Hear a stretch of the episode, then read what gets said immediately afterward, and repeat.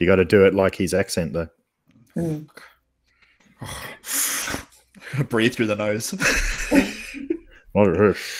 yes. I must ask you a question, but I thought I'd save it for later.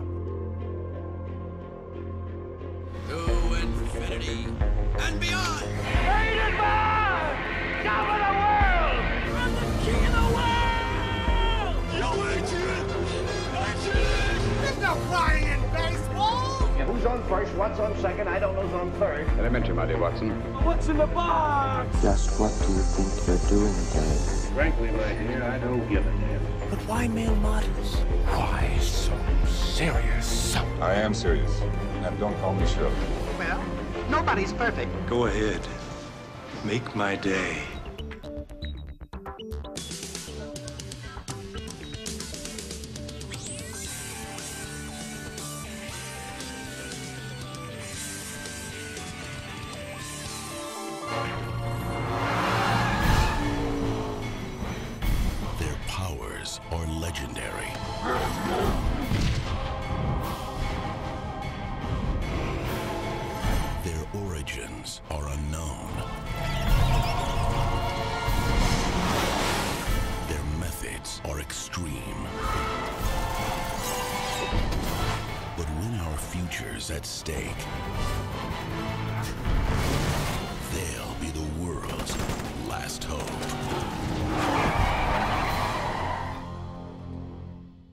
Is on.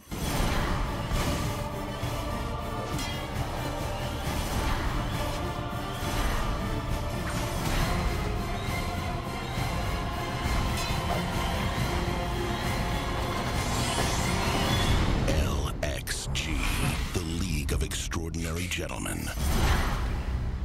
Welcome everybody to Pop Culture. I am Scott. I'm Jason. And I'm Monica. Connections. Something we started with uh, Doom, and I guess inadvertently started with Battleship. Is the idea of mediums that cross the bounds, be it literature, be it video games, be it board games, whatever. And we were picking this because we wanted to sort of move away from what were they thinking, because it usually ends up in us being like, "Oh shit, good, have a good night." So we thought we'd, you know, pick movies that were connected to different things. We did Doom, and it turned out that was not a very good movie. And then I don't remember who suggested it. I feel like it was Monica. All I know is it was not me. League of Extraordinary Gentlemen. Now, yes, you could be saying what were they thinking, and you absolutely should be asking what were they thinking.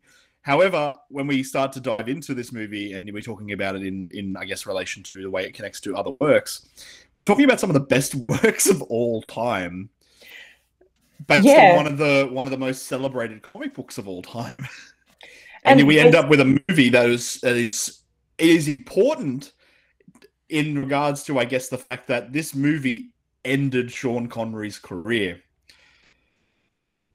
Yep. which is a pretty big deal because, as far as pop culture icons go, you don't get much bigger than Sean Connery. So, the League of Extraordinary Gentlemen. Mm. Whew. Yeah. Wow. um, yeah. I, I just I can't help but say the League of Ordinary Filmmaking, but that's really what it is. Would And you? I- I was so I was reading up on it yesterday, and you'd be, you'd be I'm sure you would be, love to know that the uh, the gentleman who wrote this script never wrote another movie script again. Oh no, really? what Wow. a shock! with, with lines like um, "Stay back if you want to live," you know, where they they have to put all these extra explanations for why you've got a line in the first place without anything. It's just it's so woeful. And then you know, oh, wasn't fast enough. Phileas Fogg around the world in 80 days and it sort of adds all of this extra We're, we're making sure that we, we recognize literature. Oh, it was just just that dialogue alone is the killer of it Uh, it's um, amongst other things but that really really drags it when you're thinking of that line and going why why'd you have to say that but, um, but i have to say that I, I haven't read the comics and i can understand that you know you were saying they're celebrated comics was i think the words you used I find the mashup of these literary things problematic, just straight out. Yeah. And I mean, I know there's sort of nice, uh, how would I describe them? Sort of mashups in a literary sense of looking at themes. Uh, is it Jasper Fforde? I think's the author who does things like that, where they go into the books and you're, you're part of the story in the book, reusing these other works in some way, but bringing them together hodgepodge like this, I I just think that's the beginning of its end straight away. It, it just you can't. I've I've never read the comic, but I I mean it's won a lot of awards. It's Alan Moore, so I mean I'm sure it's good because it's a very good writer. I've not read one of his comics and been like, oh, that was very good. We're talking about V for Vendetta, Watchmen, Yeah. uh, Alan Moore's run on Swamp Thing, From Hell, V for Vendetta. The dude's good, so I'm sure the book is amazing. I've just not read it purely because I think the movie left such a bad taste in my mouth. And you're right, it is sort of like okay, we've got Alan Quatermain running around with Captain Nemo, we've got Mina Harker, we've got Dorian Gray, we've got the Invisible Man, Tom Sawyer. Tom Sawyer, Yeah, Tom which Sawyer. is like the biggest reach of all of them. Uh, the villain is the Phantom of the Opera, who is masquerading as M from James Bond. But as it turns out, it's actually Moriarty from Sherlock Holmes. I just, Uh, yeah. Captain Nemo's first mate. Call me Ishmael. Far out. Yeah. And apparently, it was going to have uh, James Bond's dad, or something like that. Ah, I love So- it. Keith Bond.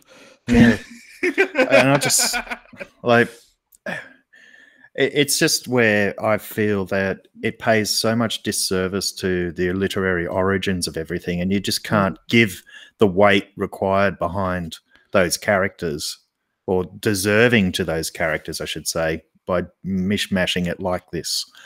Hmm. I think the strangest thing as well is like, I guess if you've read the comic, cool, you might be going into it being like, oh, I really like the comic. And I'm going to go watch League of Extraordinary Gentlemen. Like, I, as a kid, I was a bit of a literary nerd. So obviously, I read 20,000 Leagues Under the Sea. I've never read King Solomon's Mines, but whatever. I knew who Alan Quatermain was. I imagine in like, when was this movie released? Like 2002, uh, 2003, maybe. Yeah, around that time. I didn't even care to look up the year. and it's very much, I think, a movie marketed at like 12 year old boys through to teenagers, really. Who are all idiots, let's be real. 2003 to answer your question. All right, so I was 13, but like I said, I was a weird literary nerd kid. Mm. I remember being like going to see the movie, and the friends I saw it with had no idea who any of these characters were meant to be. Like, what a weird pitch. And I feel like the only reason that they got away with it was because they were all bloody public domain. Yeah, that's yeah. I was reading up about that. That's one of the reasons they sort of quasi reference some of them, and like the Invisible Man's not the Invisible Man, and Oh, things like that. So it's just I don't know. There- There's so many This- sorry, this- aspects this to it. A invisible man, Yeah, yeah. not the invisible man. Yeah, it's funny that you mentioned that. And um, my understanding of the comic books, I've not read them, but Orlando is the immortal character that they bring in rather than Dorian Gray, which makes a ton more sense, really. Yeah, and when you think about it in terms of literature and what all of these literary characters worlds they live in, I know it's a parallel world or whatever you want to call it. Um, I- I just can't see how Oscar Wilde fits into any of this sort of stuff because that's like that's right out of there. It is. And I guess part of, I guess, one of the themes that the movie is trying to do is to talk about the turn of the century and bringing in the 1900s away from this completely different 19th century world. Putting in Dorian Gray isn't a really good way to do it because he is this old sensibility person who's just a complete prick. And he is, he's the worst. And um, it doesn't necessarily bring about this existential dread about the, this new 20th century that we're moving into. Yeah, sure, there's technological advancements when, yeah, you can totally see a character like Moriarty being at the helm of that sort of thing in the villain. But I don't see the the parallel with the bringing those other characters in to foil him. It should have been someone like Sherlock Holmes instead. Yeah, I mean, know what about a Sherlock, Sherlock Holmes. Sherlock Holmes on its own is that potential to do explore those themes quite easily, uh, as well as Dracula. But Hmm. it, um, like even Alan the- Quatermain. uh, I, I sort of get how they worked with that one in terms of trying to He's reflect an what Monica's saying. adventurer and-. But he's also the old school type one. Yeah. So yeah, you know, it's the reference to the empire and whatnot, and it's trying to maintain that as if that's a great thing.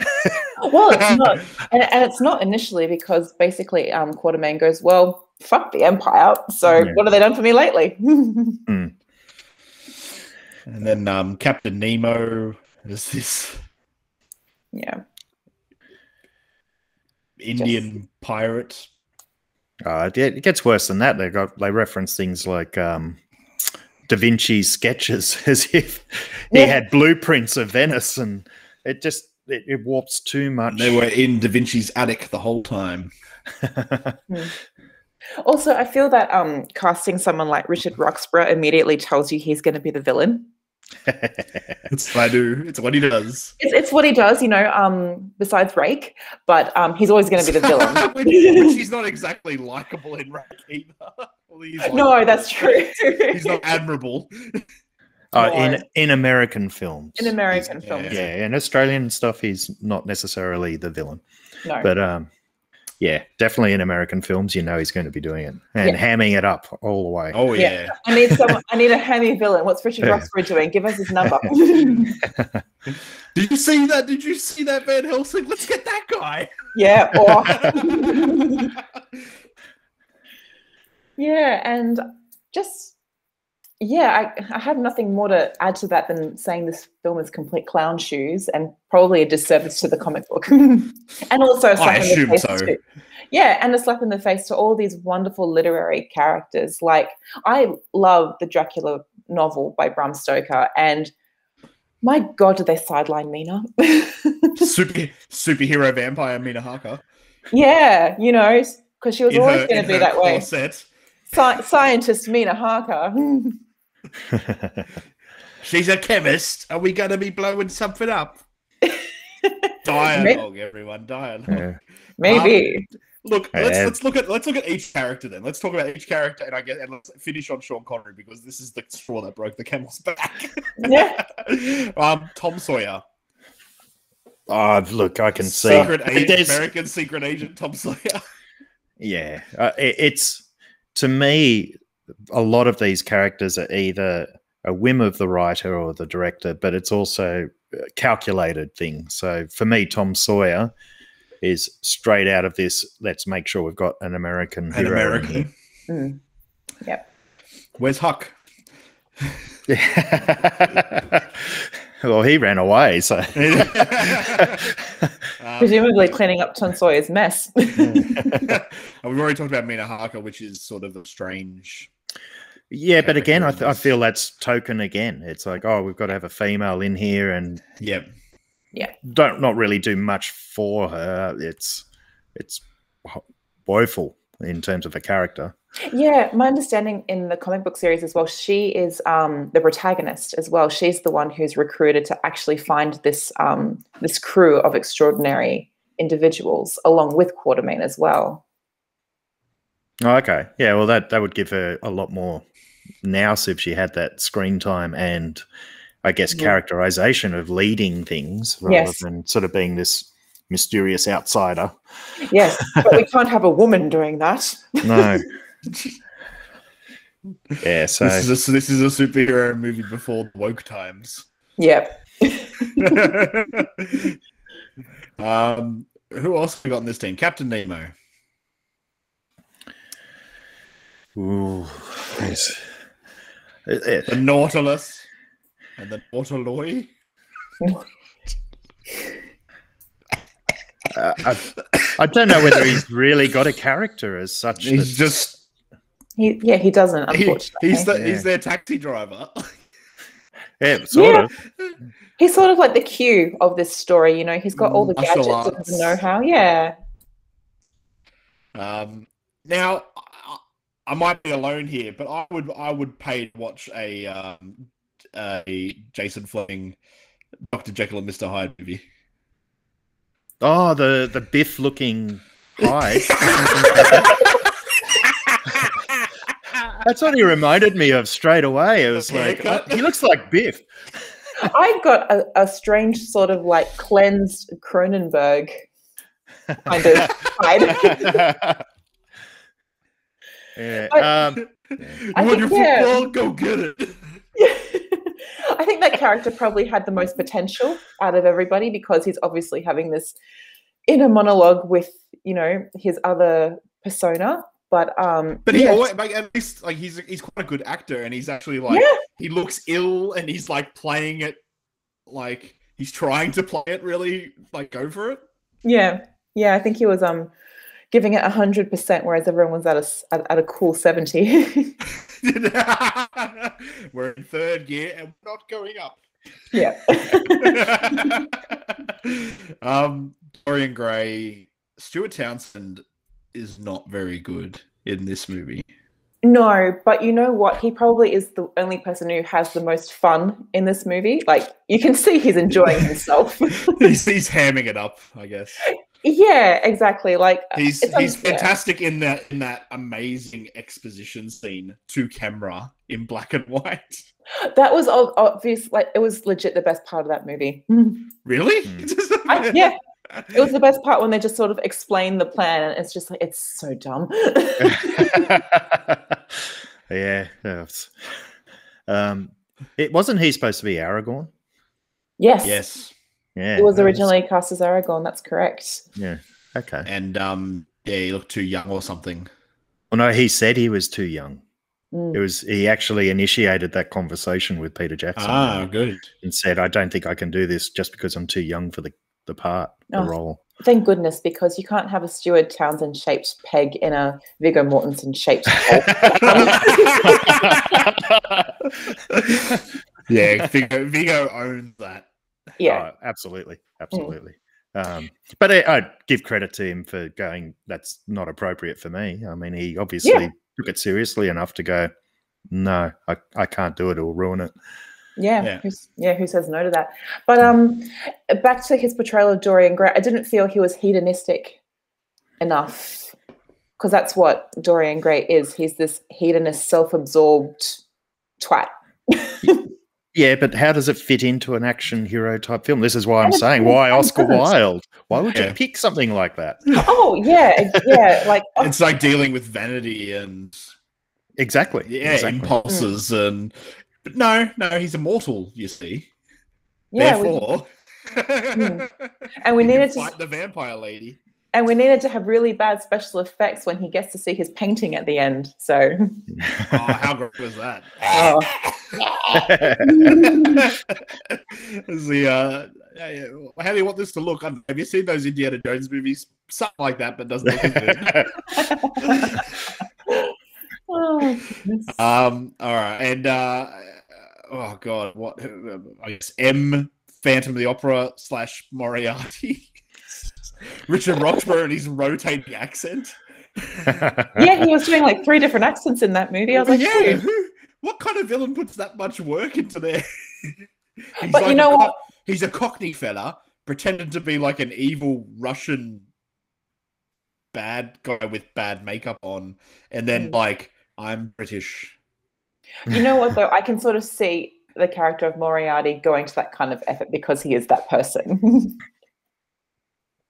yeah, uh, It- yeah. it's it's a case of, it's theatrical and it doesn't make a lot of sense in this movie. But if you do think about the character of Moriarty through different iterations, you can sort of see that. Yeah.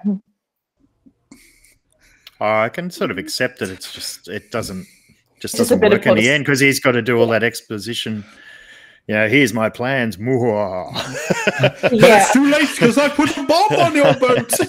yeah, unfortunately, there's a disconnect between the characters' motivations and what the movie is telling you in exposition. So that makes it a much more bitter pill to swallow. So it's not um he's a very unreliable kind of villain, and it seems I'm going. I'm going to bring together the only people who can stop me so I can steal their stuff. Yeah. Which that's always, you know, exactly not the way to do it. Um, He I'm trying to rented think that of- office with his diesel punk factory of wonders. Mm. With miniatures, like lots of miniatures, I noticed. Camera work, and that was odd. Anyway, and finally, Alan Quatermain, Sean Connery, who punched the director of this movie out at the red carpet event. Oh, is that story true? Yes, Yeah. uh, the director was being interviewed by someone and said, "What was it like working with Sean Connery? Can you do an impersonation of him?" And the director did, and Sean Connery was behind him and did not appreciate being made fun of in such a way. So Connery punched him out. That sounds about right. mm. I was reading an interview with him after this, and he was like, "I was tired of working with idiots." yeah, I remember reading an interview as well, sort of saying, you know, we haven't seen the director around very much. Where do you think he is? And Sean Connery replied, Have you checked the local um, asylum? Yeah, I sort of read that somewhere too. Yeah. Um, there was some one detail I'm just wanted to add for that for Sean Connery though. I got a feeling he's one of the producers. Oh, is Really? he? Yeah, which I to sh- me, probably for a cut. Yeah, probably, yeah, and not actually having creative control Yeah. or anything. Mm. Yeah, that's probably a factor as well. But that said, his Quatermain isn't terrible. He, despite obviously all these issues that were going on, and he worst. He still did his job. Yeah, the like he he's not terrible. No, I, I think he's probably the only he's like the only piece of glue that's sort of sticking everybody together in this film. Um, you know, he's the veteran actor coming into this, and it's almost as if it's passing the torch to this next generation of actors, um, in a way, but it just doesn't work. And um, at least he sort of tried to sort of take the character of Quatermain that you know from the book somewhat seriously, and with a modicum of, I guess, faithfulness to those um, novels. Because like the best scenes in this movie are where he's like teaching Tom Sawyer to shoot. Like the only like Yeah. Yeah, where just there's telling him- obviously acting going on. Yeah, exactly. It's sort of like, you know, you need to take your time. You need to sort of like follow everything around. You know, it was, yeah, he delivers good dialogue with um, a shoddy script. Oh, I don't know. His line, look out if you value your lives. I mean, 80 days, you know, he, he's Around the world in 80 pretty days. bad. Phineas Uh, Fogg. mm, um, I think it. I don't actually think Sean Connery's doing anything outstanding in this. It, it's just doing his thing. he's- Maybe- Maybe it's yeah. just his presence, the gravitas of having. yeah, Sean he he is pretty much on autopilot. He is so well versed in doing this sort of character and type of film that I don't think he has to think a lot about it. He's he's able to just go on autopilot almost and run with it. Um, I found that some of it seemed a bit awkward in points, and I I think that might be just a reflection of the conflict going on behind the scenes in the making of it because just some of it just seemed a little bit like okay i'll say it and let it happen but not give it the same uh i guess energy that you were talking about in some of the other scenes so i just found it all very inconsistent and Oh, yeah. automatic um sean connery if you want mm. Uh, But he's. I, I think think- he's far from phoning it in though. I, I think he is as well. And um, I think the editing also um, messes with the film a lot as well, with the pace and all that, because you can definitely see that a lot of scenes have been cut, um, have been shortened up, or, you know, fast forward Lots, through. lots of cutaways on dialogue too. So where someone's finishing a sentence, yeah. cut away to something else to hide the fact that their lips aren't matching what was Yeah. said because we're shortening dialogue or removing chunks of dialogue and Yeah, Mm. exactly. Uh, I, no, I wouldn't say he's phoning it in, though. I'm not. I'm not saying that. I, I'm just saying that he's, you know, it, it's his experience and expertise in what he does means that he doesn't have to push much at all Sure. to to achieve it. And um, it's not asking a great deal of him either. No. no, and I mean, you know, he's he never really tried to do amazingly dramatic films in essence because No. I guess ja- James Bond pretty much ruined ruled his acting life from there on, and um, Which is more just like puns and action. Uh, action is probably more of it. He he did some pretty bizarre films in the seventies, so it's like I'll, I'll give him credibility Was for all of that. Z- Zadok or Zardoz, whatever it was? Yeah, Zard, thank. Zardoz, yeah, it's um, which is an interesting film in itself. It's worth seeing, and Highlander is great. Highlander. Oh, Highlander. Yeah, so That's a good You know- cult classic. yeah, maybe in the next lot. Um, but yeah, I I- I just feel it was um, more him being so capable, and yeah, it's a bit of a sad fact that it made him This, stop this at is that the capstone of his career. Yeah, and it, it's a sad fact that it, he didn't get the opportunity to be Gandalf because this looked like it was more attractive and things like that. So Mm. I yeah. That said, though, I don't think I could live without Ian McKellen's uh, Gandalf. I don't think I, I wouldn't even try to compare them. I can just see how Sean Connery would have worked. That's all. And uh, but at the same time, yeah, Ian McKellen's amazing. it's like he's he's he's got. We're talking about gravitas of of actors. He's got an amazing presence. Um, Mm. Like I, I say, go watch the uh, extras episode with Ricky Gervais. Yeah. and, and you'll see what I mean of how well he Say can- Ian, say Ian, Yes. say Ian, say Ian. You see, I'm not really a wizard. Yeah, but um, going back to Sean Connery, though, yeah, it, it's like it's a really sad fact that that was the closing chapter of his acting career. Yeah. Yeah. Well, thanks for ruining the mood, Jason. It's oh, look, you know, I, No, no, I have to comment on it. it's- it's, it's, it's it- that's why we, we were like, yeah, I guess it's significant. Hmm. oh well, I mean, it's part of the crossover stuff, but Yeah. it's just a horrific mash of things that should never have been combined. Yeah. Ruined a lot of careers. Well, deservedly so, I'd say. Except for Richard Roxburgh's. Yeah, yeah, and talking about him, if you look at what he's done, he- yeah, he's doing all these hammy villains, and he's slowly walked away from them and came back to sort of more Australian productions. And you see Oh, him for um, what he can do. It's Which he's is absolutely an great. actor. He's got so much range. Yeah. I mean, true. from from Blue Murder to Rake, like Yeah. I, I love Rake. It's so good. yeah. So Cleaver Green. Yeah, it wasn't a death knell for everyone in the film. No, No. but I mean, a lot of people it was. Yes. Um, so yeah, the League of Extraordinary Gentlemen, a Hollywood misstep, trip onto a landmine. I don't know what you want it's pretty bad. Mm. It's Uh, it's bad. looked like a Hollywood headbutt a wall or something. It's not even a misstep. I'm going to go bang my head against something. I look forward to the eventual television remake. oh, you think so? Oh There's a yeah. H- HBO TV series. Oh yeah, definitely. You you But this wa- one's you faithful. watch. This one's faithful to the comic. It Mark my words. It'll it'll pop up again. I reckon. Mm. After Disney finally make David Fincher's Twenty Thousand Leagues Under the Sea, maybe we'll see it. Oh around. yes, please. it's never going to happen. oh, but I want it to. yeah, that's up for the next one, isn't it? That's for Mm. sure. yeah. Thank you guys so much for listening to this episode of Pop Culture. I've been Scott. I'm still Jason. And I'm still Monica.